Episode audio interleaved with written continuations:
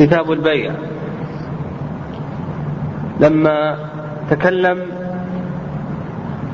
رحمه الله عن أحكام. العبادات شرع في أحكام المعاملات وإنما يبدأ العلماء رحمهم الله بأحكام العبادات لأن حاجة الناس إليها أشد إذ إنها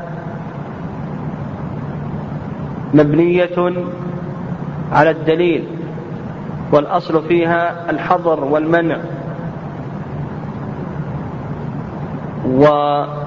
والمسلم يحتاج إليها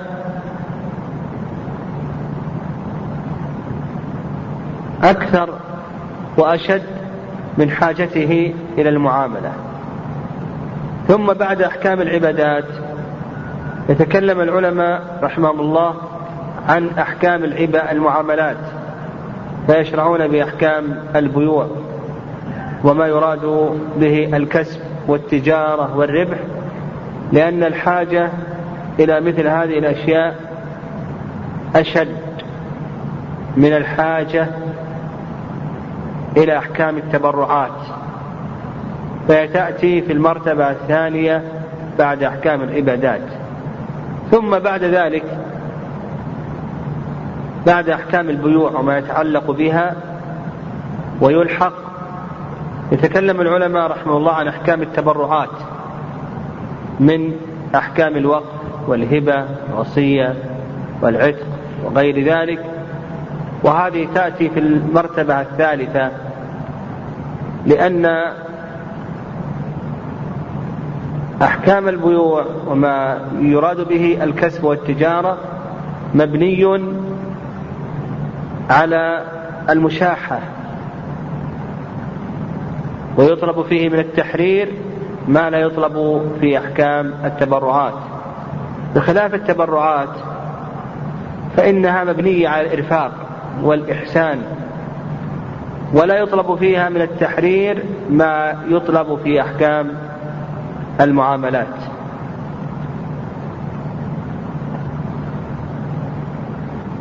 آه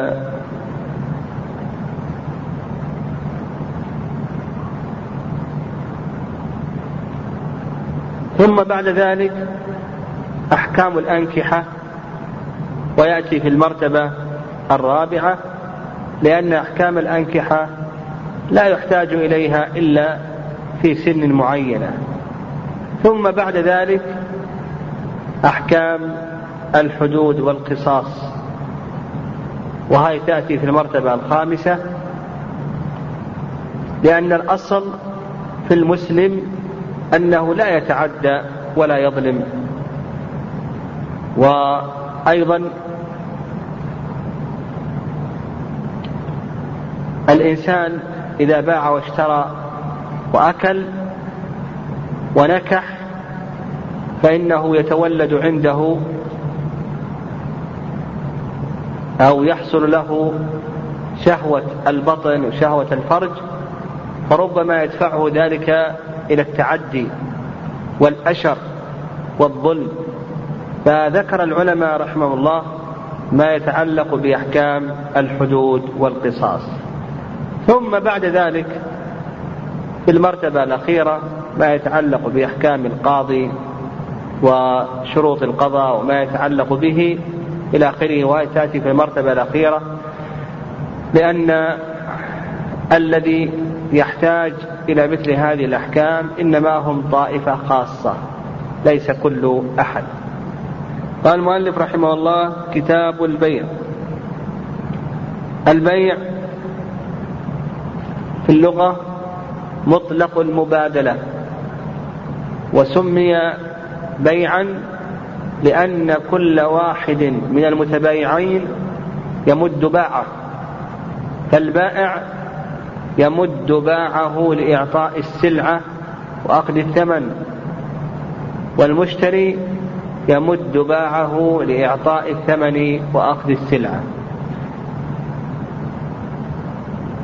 وفي الاصطلاح عرفه المؤلف رحمه الله بقوله والبيع معاوضة المال بالمال. يعني البيع هو مبادلة مال بمال. ما المراد بالمال؟ ذكر المؤلف رحمه الله في تعريف البيع أنه مبادلة مال بمال. فما المراد بالمال؟ نقول المال هو كل عين يباح الانتفاع بها. كل عين يباح الانتفاع بها.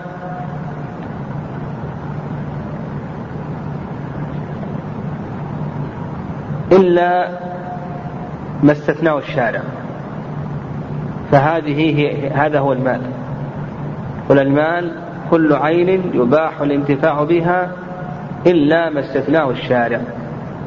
ويدخل في هذا أشياء كثيرة. فالذهب مال لأنه عين يباح الانتفاع بها. والفضة مال والدراهم مال و الملابس مال والأطعمة مال والسيارات مال وغير ذلك. هذه كلها أموال. كلها أموال يباح الانتفاع بها. إلا ما استثناه الشارع. هناك أعيان يباح الانتفاع بها لكنها ليست مالا. فمثلا كلب الصيد وكلب الحرث وكلب الماشية هذه يباح الانتفاع بها لكنها ليست مالا استثناها الشارع.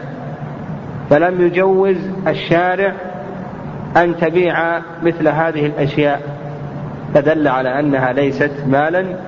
وإنما هي من المختصات.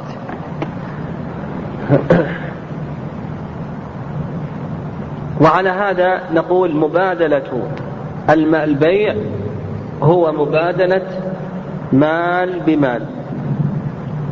فإذا أعطيتك هذا الكتاب وأخذت منك عشرة ريالات هذا بيع. أعطيتك هذا الكتاب وأعطيتني بدلا منه كتابا. هذا بيع.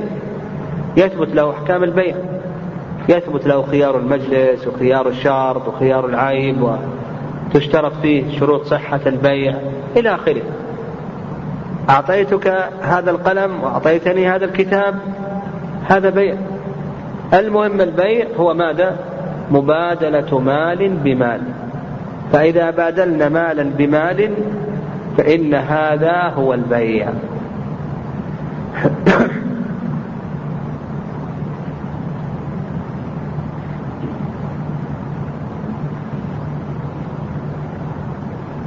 والأصل في البيع الحل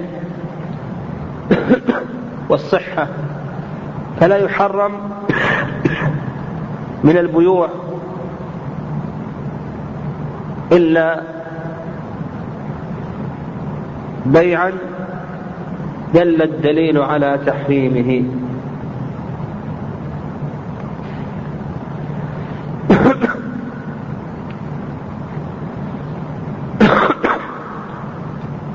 والدليل على أن الأصل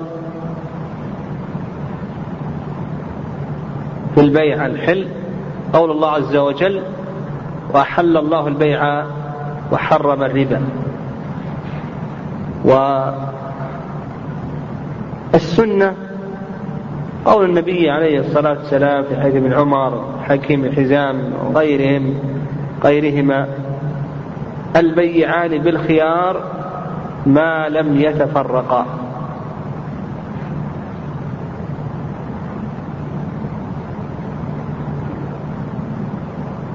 البيعان بالخيار ما لم يتفرقا.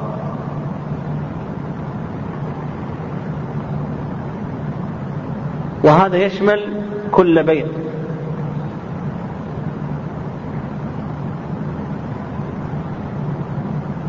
والإجماع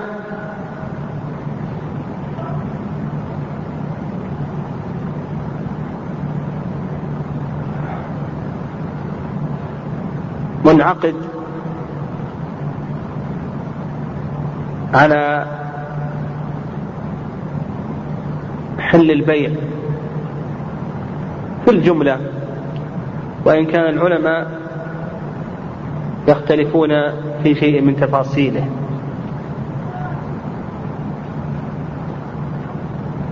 وكذلك أيضا النظر الصحيح يدل على صحة البيع وحله. يقول النظر الصحيح يدل على صحة البيع وحله. فإن الإنسان محتاج لما بيد غيره وغيره محتاج لما بيده. فأنت محتاج إلى الطعام أو اللباس أو الآلة التي عند غيرك وغيرك محتاج إلى الدراهم التي بيدك. قال المؤلف قال الله تعالى وأحل الله البيع والبيع معاوضة المال بالمال. قال ويجوز بيع كل مملوك فيه نفع مباح. إلا الكلب فإنه لا يجوز بيعه. هذه قاعدة. ما الذي يجوز بيعه وما الذي لا يجوز بيعه؟ ما هو الشيء الذي يجوز بيعه والشيء الذي لا يجوز بيعه؟ نقول القاعدة في ذلك أن ما أبيح نفعه أبيح بيعه إلا ما استثناه الشارع. هذه هي القاعدة. القاعدة أن كل شيء أبيح نفعه فإن بيعه مباح إلا ما استثناه الشارع. وقولنا في القاعدة ما أبيح نفعه خرج بذلك ما حرم نفعه فإنه لا يصح بيعه. فمثلا الخمر منفعته الإسكار وهذه المنفعة محرمة. الدخان منفعته التفتير وهذه المنفعة محرمة. آلات اللهو والغنى منفعتها الطرب وهذه المنفعة محرمة إلى آخره. فنقول ما أبيح نفعه أبيح بيعه إلا ما استثناه الشارع. هناك أشياء يباح الانتفاع بها لكن البيع لا يجوز. وضربنا لذلك مثلا فيما تقدم كلب الصيد وكلب الحرث وكلب الماشي. هذه الأشياء أباح الشارع لك أن تبيعها. أباح الشارع لك أن تنتفع بها لكن حرم عليك أن تبيعها. ومثل أيضا شحوم الميتة. أباح الشارع أن تنتفع بها لكن حرم عليك أن تبيعها. ولهذا في حديث جابر قال النبي صلى الله عليه وسلم إن الله حرم بيع الميتة والأصنام والدم. فقالوا يا رسول الله أرأيت شحوم الميتة؟ إن الله حرم بيع الميتة والأصنام والخمر. فقالوا يا رسول الله أرأيت شحوم الميتة؟ فإنه تطلى بها السفن ويدهن بها الجلود ويستصبح بها الناس. فقال النبي صلى الله عليه وسلم لا هو حرام. فقوله عليه الصلاة والسلام لا هو حرام يعني بيع هذه الأشياء.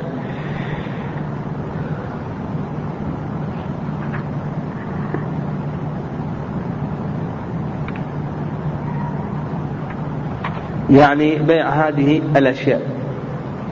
لما ذكرنا من حيث جابر أن النبي صلى الله عليه وسلم قال إن الله حرم بيع الميتة والخمر والخنزير والأصنام. أما الخمر والخنزير والأصنام. فقال الصحابة يا رسول الله أرأيت شحوم الميتة؟ فإنها تطلى بها السفن ويدهن بها الجلود ويستصبح بها الناس. فقال عليه الصلاة والسلام لا هو حرام.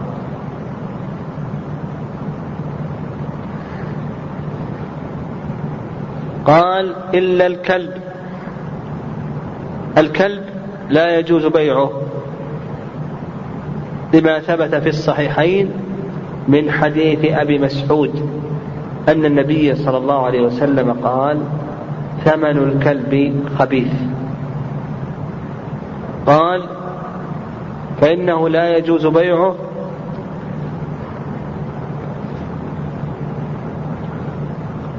وهذا ما عليه جمهور أهل العلم رحمهم الله. خلافا لأبي حنيفة فإن أبا حنيفة يفصل في الكلاب ويقول الكلب العقور لا يجوز بيعه وغير العقور يجوز بيعه والصواب في ذلك ما ذهب إليه جمهور أهل العلم لأن لما تقدم من حيث مسعود أن النبي صلى الله عليه وسلم قال ثمن الكلب خبيث قال ولا يجب غرمه على متلفه لا يجب غرمه على متلفه. يعني من أتلف هذا الكلب فإنه لا يجب أن يغرمه. لماذا؟ لأن هذا الكلب ليس مالا. هذا الكلب ليس مالا. وحينئذ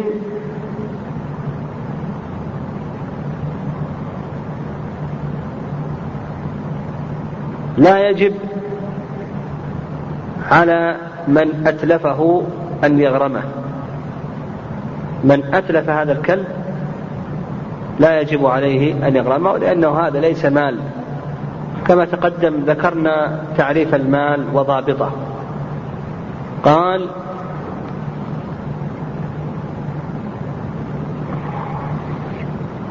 قال رحمه الله لأن رسول الله صلى الله عليه وسلم نهى عن ثمن الكلب وقال من اقتنى كلبا إلا كلب ماشية أو صيد نقص من عمله كل يوم قيراطان. قال ولا يجوز بيع ما ليس بمملوك لبائعه إلا بإذن مالكه أو ولاية عليه. هذا شرط أو الشرط الثاني من شروط صحة البيع. الشرط الأول تقدم في قول المؤلف رحمه الله تعالى ويجوز بيع كل مملوك فيه نفع مباح. الشرط الأول أن يكون المبيع ذا نفع مباح إلا ما استثناه الشارع. هذا الشرط الأول سلف. الشرط الثاني أن يكون المبيع ملكا للبائع أو مأذونا له في ذلك في البيع. ودليل ذلك حديث حكيم بن حزام رضي الله تعالى عنه أن النبي صلى الله عليه وسلم قال لا تبع ما ليس عندك. وهذا الحديث أخرجه الترمذي وابن ماجه وغيرهما وصححه الترمذي صححه الترمذي.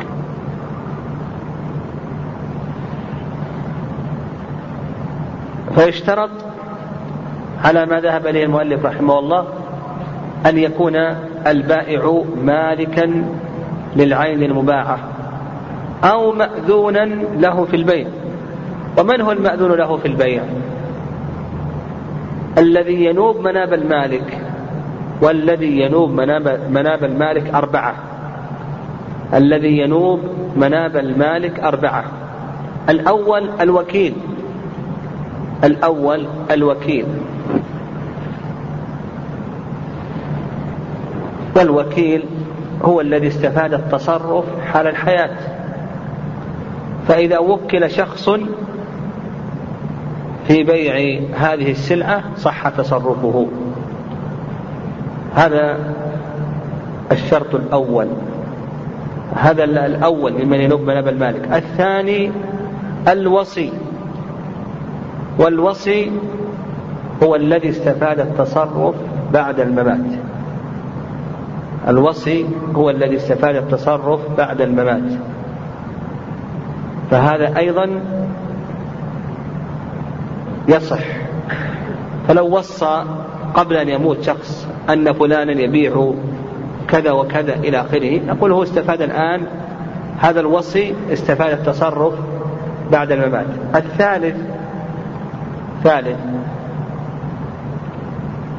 الناظر وهو الذي استفاد التصرف على الوقف الذي استفاد التصرف على الأوقاف فناظر الأوقاف. يبيعها في حالات خاصة. الناظر الوقف له أن يبيع الوقف في حالات خاصة تأتينا إن شاء الله. الرابع الولي.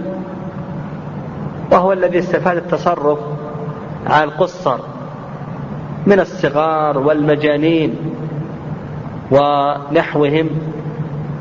فهذا له أن يتصرف في بيع أموالهم على الوجه الشرعي. فالمالك ومن ينوب منابه يصح تصرفه. بقينا في تصرف غير المالك تصرف الأجنبي الذي ليس مالكا ولا ينوب مناب المالك. ما حكم تصرفه؟ ما حكم تصرفه؟ تصرفه. مثال ذلك رجل باع سيارة أبيه وأبوه لم يأذن له في ذلك لم يوكل. أو باع سيارة صديقه وصديقه لم يوكله فما حكم هذا البيع؟ هل هذا بيع صحيح؟ أو نقول بأنه ليس بيعا صحيحا. فيه رأيان. المشهور من مذهب الإمام أحمد رحمه الله قال به الشافعي أن هذا التصرف غير صحيح. ما دام أنه ليس مالكا ولا مأذونا له في ذلك.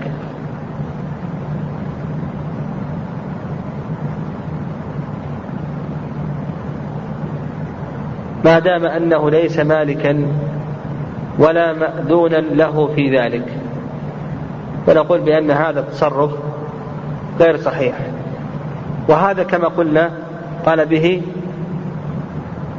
حنابلة والشافعية ودليلهم ما تقدم من حيث حكيم حزام أن النبي صلى الله عليه وسلم قال ولا تبع ما ليس عندك. الرأي الثاني رأي أبي حنيفة ومالك أن هذا التصرف صحيح بالإجازة. يعني ما يسمى بالتصرف الفضولي أنه صحيح بالإجازة. ودليلهم على ذلك حديث عروة البارقي رضي الله تعالى عنه أن النبي صلى الله عليه وسلم أعطاه دينارا لكي يشتري له شاة. فمضى عروة واشترى بالدينار شاة. وفي الطريق باع هذه الشاة بدينارين واشترى بأحد الدينارين شاة أخرى. فرجع للنبي صلى الله عليه وسلم بشاة ودينار. من حيث عروة البارقي رضي الله تعالى عنه أنه أن النبي صلى الله عليه وسلم أعطاه شاة لكي يشتري له أعطاه دينارا لكي يشتري له شاة فاشترى عروة رضي الله تعالى عنه بالدينار شاة وفي الطريق باعها بدينارين واشترى بأحد الدينارين شاة فرجع للنبي عليه الصلاة والسلام بدينار وشاة. فأقره النبي عليه الصلاة والسلام على ذلك. فدل ذلك على أن الإنسان إذا تصرف تصرفا فضوليا وأجازه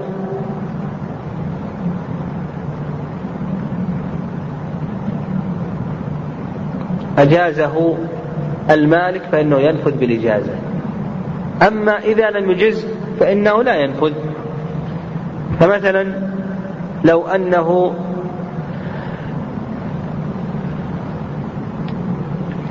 باع سيارة غيره وقال مالك السيارة أنا لا أجيز. ما دام أنه لم يأذن له أنا لا أجيز. نقول لا ينفذ البيع. لو أجازه نقول بأنه ينفذ. فإذا كان لا يجيز نقول لا ينفذ وإن أجازه نقول بأنه نافذ.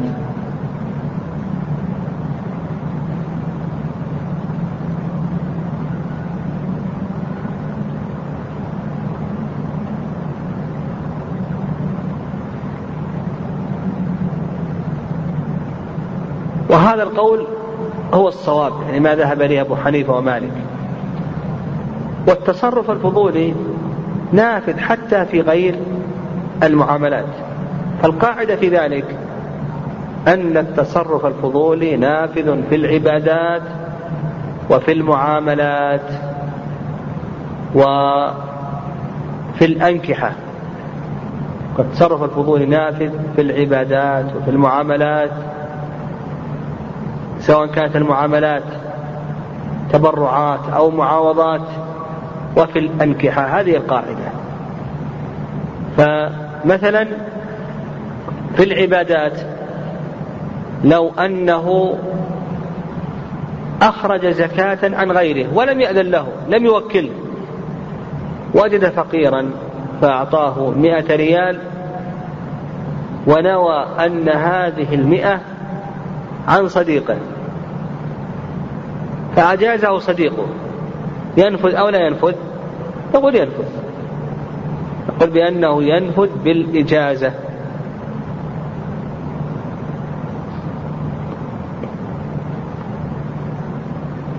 في المعاملات كما مثلنا لو باع سيارة زميله فإن هذا البيع ينفذ بالإجازة ما دام أنه لم يوكل.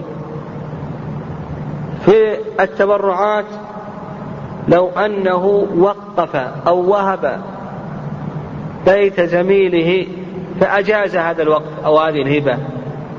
نقول بأن هذا حكمه. نقول بأنه جائز ونافذ في الأنكحة لو أنه طلق زوجة صديقه فأجاز صديقه الطلاق. نقول ينفذ لو أنه زوج ابنة صديقه فأجاز صديقه هذا الزواج فنقول بأن هذا نافذ تقول بأنه نافذ.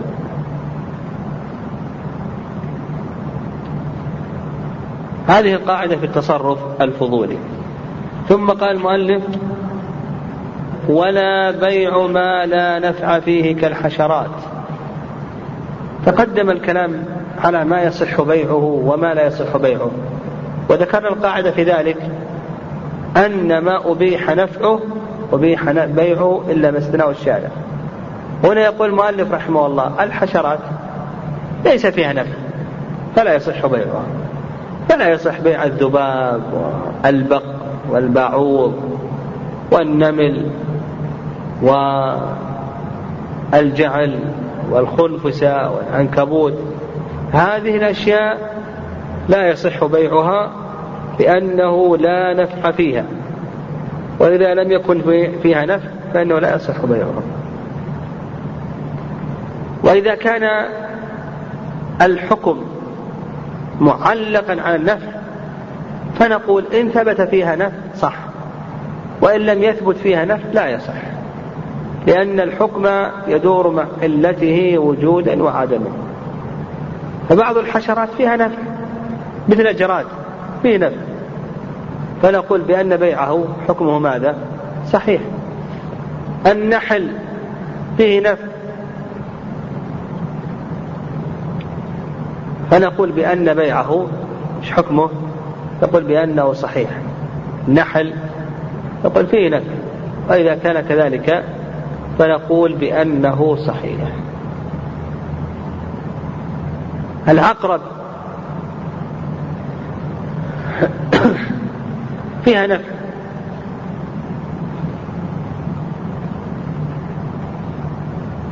العقرب فيها نفع. لأن الآن يؤخذ منها هذه مادة السم في تستخدم في بعض العلاجات والعقاقير والأدوية. فنقول ما دام أنه أن فيها نفعا نقول بأنه يصح البيع. على كل حال القاعدة في ذلك ظاهرة. الحشرات هذه إن كان فيها نفع صح. وإن لم يكن فيها نفع فلا يصح. وهذا يختلف باختلاف الزمان والمكان. ففي الزمن السابق العقرب كانت لا ينتفع بها. لكن الآن بسبب ترقي الطب وجدوا فيه هذه المادة السمية التي فيها التي فيها شيء من المنافع. وأيضا الباعوض هل فيه نفع وليس فيه نفع؟ المهم إذا ترقى الطب وحكم أن هذه الحشرة فيها نفع يقول يصح بيعها وإلا فلا. قال وما ولا ما نفعه محرم كالخمر والميتة. أيضا تكلمنا على ما سبق على هذه. فما كانت منفعته محرمة لا يصح بيعه. لما تقدم من حيث جابر أن النبي صلى الله عليه وسلم قال إن الله حرم بيع الخمر والميتة والخنزير والأصنام. فهذه الأشياء منافعها محرمة لا يصح بيعها. الخمر منفعته محرمة وهي الإسكار. لا يصح. ومثل ذلك آلات اللهو نقول لا يصح بيعها لأن منفعتها محرمة. وأشرطة الغنى لا يصح بيعها لأن منفعتها محرمة. وكتب كتب البدع البدع والضلالة والمجلات الهابطة. هذه الأشياء لا يصح بيعها لأن منافعها ماذا؟ يقول بأن منافعها محرمة لا تجوز.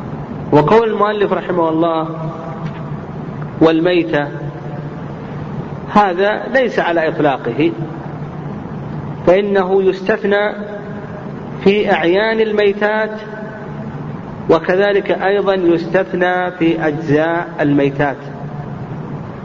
نقول يستثنى في أعيان الميتات ويستثنى أيضا في أجزاء الميتات.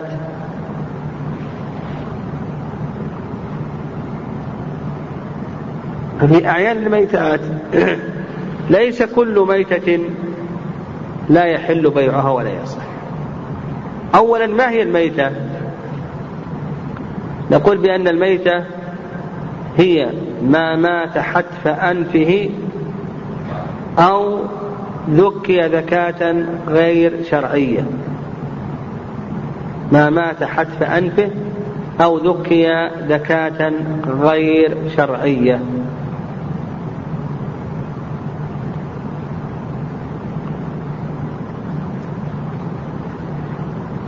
يستثنى استثناءان.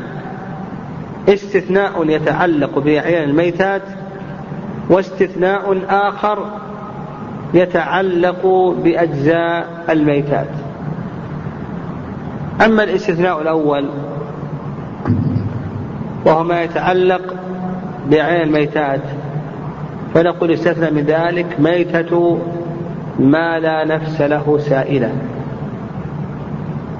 ما لا نفس له سائلة هذا ميتته مستثنات لأنه لا يحتاج إلى تذكية.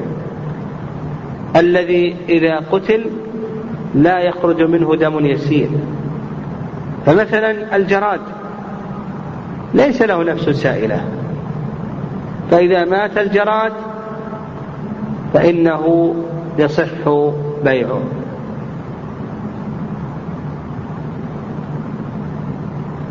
الاستثناء الثاني ميتة البحر. ميتة البحر يصح بيعها. لقول الله عز وجل أحل لكم صيد البحر وطعامه متاعا لكم وللسيارة. قال ابن عباس رضي الله تعالى عنهما صيده ما أخذ حيا وطعامه ما أخذ ميتا. هذا ما يتعلق بأعيان الميتات فميتة البحر السمك والحوت و... إلى آخره. حيوان البحر كثير. أنواعه كثيرة جدا. فإذا مات فإنه يصح بيعه.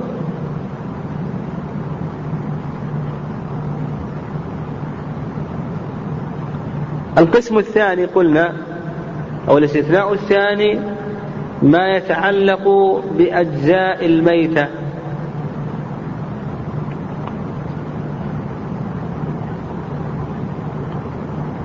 القسم الثاني ما يتعلق بأجزاء الميتة. ويستثنى من ذلك أولا ما لا تحله الحياة. فهذا يصح بيعه من الميتة. نقول ما لا تحله الحياة هذا يصح بيعه من الميتة. يعني لا يكون فيه دم يسير. مثل ها؟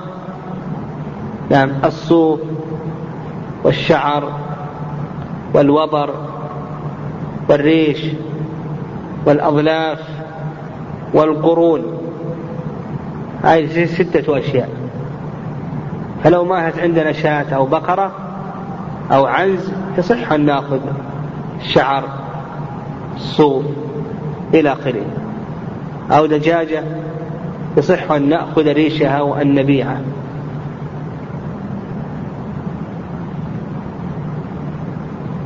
هذا الأمر الأول. الأمر الثاني الأمر الثاني.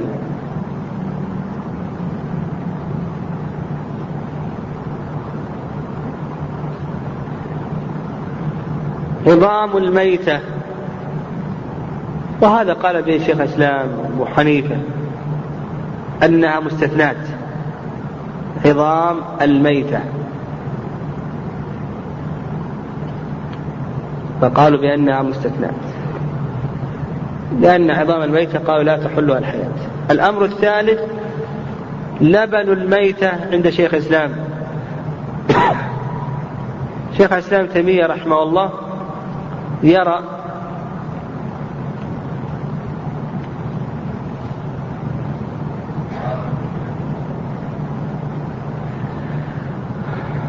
أن المائع لا يطهر لا ينجس إلا بالتغير.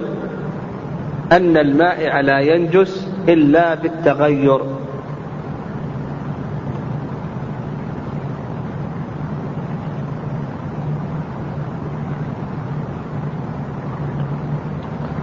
المائعات عنده لا تنجس إلا بالتغير. فلبن الميتة.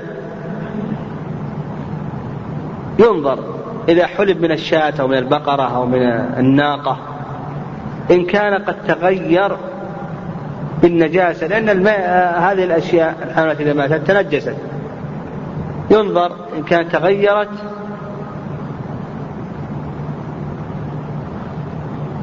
إن كانت تغيرت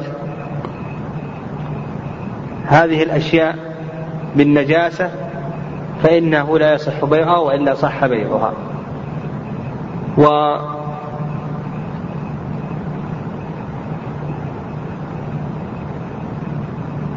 والأقرب رأي جمهور أهل العلم رحمهم الله. أما الأقرب رأي جمهور أهل العلم رحمهم الله. وأن اللبن لا يصح بيعه لأن النجاسة محيطة به من كل جانب. لأن هذا الحيوان لما مات فإنه يكون نجسا. الأمر الرابع البيض. الأمر الرابع البيض. فلو مات الطائر الذي يباح أكله وفي جوفه بيض فإنه يصح بيعه وهو طاهر هذا البيض.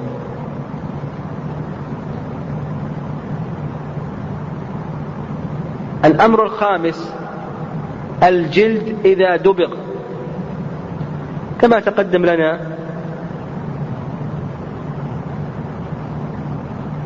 أن الجلد يطهر بالدبغ. تكلمنا عليه فيما تقدم في باب الآنية. نقول الجلد إذا دبغ فإنه يطهر ويصح بيعه. قال المؤلف رحمه الله ولا بيع معدوم كالذي تحمل أمته أو شجرته ولا مجهول كالحمل والغائب الذي لم يوصف ولم تقدم رؤيته. هذا الشرط الشرط الثالث الشرط الثالث لا يجوز بيع المعدوم. الشرط الثالث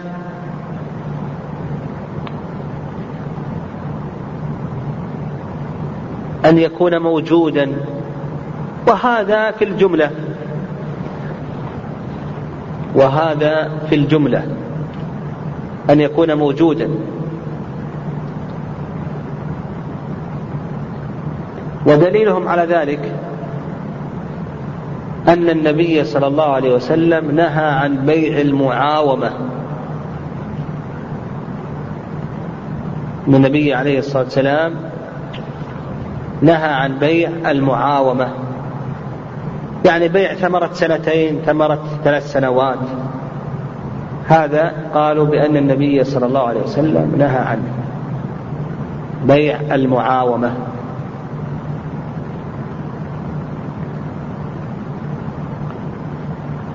وهذا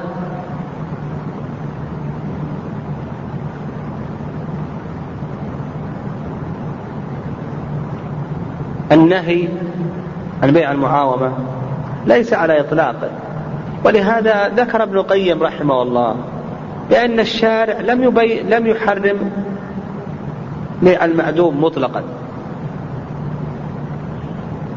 الشارع لم يحرم بيع المعدوم مطلقا. ولهذا جاز السلم.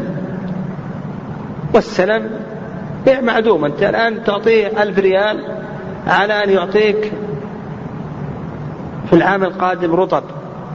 حتى الآن ما حملت النخيل. حتى الآن ما حملت النخيل. فنقول بأن بيع المعدوم هذا ليس منهيا منه على إطلاقه.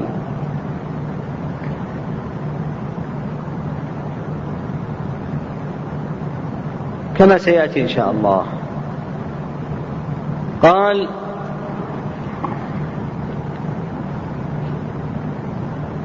ولا مجهول. هذا الشرط الرابع. الشرط الرابع أن يكون المباع معلوم الثمن. نعم أن يكون المباع معلوما. أن تكون العين المباعة معلومة. ويدل لهذا الشرط قول الله عز وجل يا أيها الذين آمنوا إنما الخمر والميسر والأنصاب والأزلام رجس من عمل الشيطان. يا أيها الذين آمنوا إنما الخمر والميسر والأنصاب والأزلام رجس من عمل الشيطان. فاجتنبوه وإذا كان إذا كانت السلعة مجهولة فإن هذا من الميسر. لأن الإنسان يدخل وهو إما غانم أو غارم. فمثلا أن تشتري الساعة وهي مجهولة. يقول بعتك هذه الساعة وهي في جيبه. لا ندري هل هي كبيرة هل هي صغيرة ما صناعتها هل هي جديدة أو قديمة. لم يذكر لها رؤيا صفة ولم ترى لم ترى.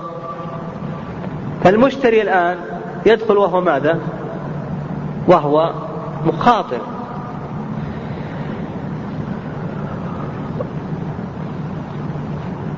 يشتري وهو إما غانم أو غارم.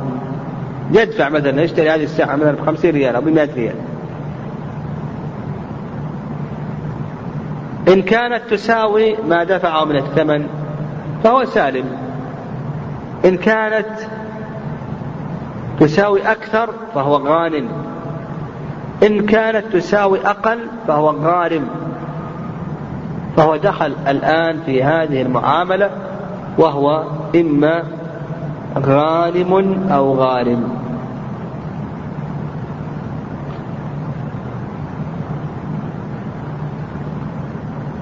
فنقول بأن هذا لا يجوز. طيب. آه آه. لا بد أن يكون معلوما عند جمهور أهل العلم رحمه الله. ما هو طريق العلم؟ قال لك المؤلف رحمه الله الذي لم يوصف ولم تتقدم رؤيته. فقال لك بأن طريق العلم أحد طريقين. إما الوصف يعني يصف لك السلعة. أبيعك السيارة الفلانية صفتها كذا وكذا إلى آخره. أو الرؤية. إما الوصف أو الرؤية.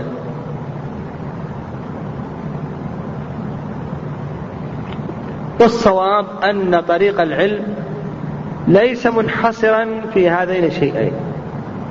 فقد يكون بالرؤية قد يكون بالوصف قد يكون باللمس قد يكون بالشم قد يكون بالذوق إلى آخره. المهم انتفاء الجهالة. هذا المهم. يقول المهم أن تنتفي الجهالة. فإذا انتفت الجهالة جاز. والعلم يكون بأي طريق.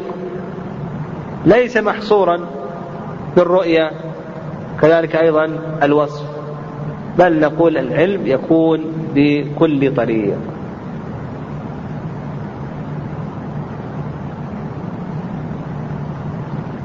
وذهب أبو حنيفة رحمه الله إلى أنه يجوز أن يشتري شيئا لم يره ولم يوصف له وهو بالخيار بعد ذلك. يعني يجوز أن يشتري شيئا لم يره ولم يوصف له وهو بالخيار. يعني يقول عندي سيارة كم تبيع؟ قال بيعها عشرة آلاف. لم توصف له السيارة لم يصف ولم يرها قال يجوز وله خيار الرؤية. وهذا اختاره الشيخ الإسلام تيمية رحمه الله. وفرق بين مسألة بيع المجهول بيع المجهول اتفق على أن يعطيه الثمن قدر هذا الثمن على هذه العين المجهولة وليس هناك خيار. أما هنا فليس كذلك. هنا ليس كذلك. بل يشتريها ثم بعد ذلك نثبت له خيار الرؤيا إما أن يجيز البيع وإما أن يمنع منه.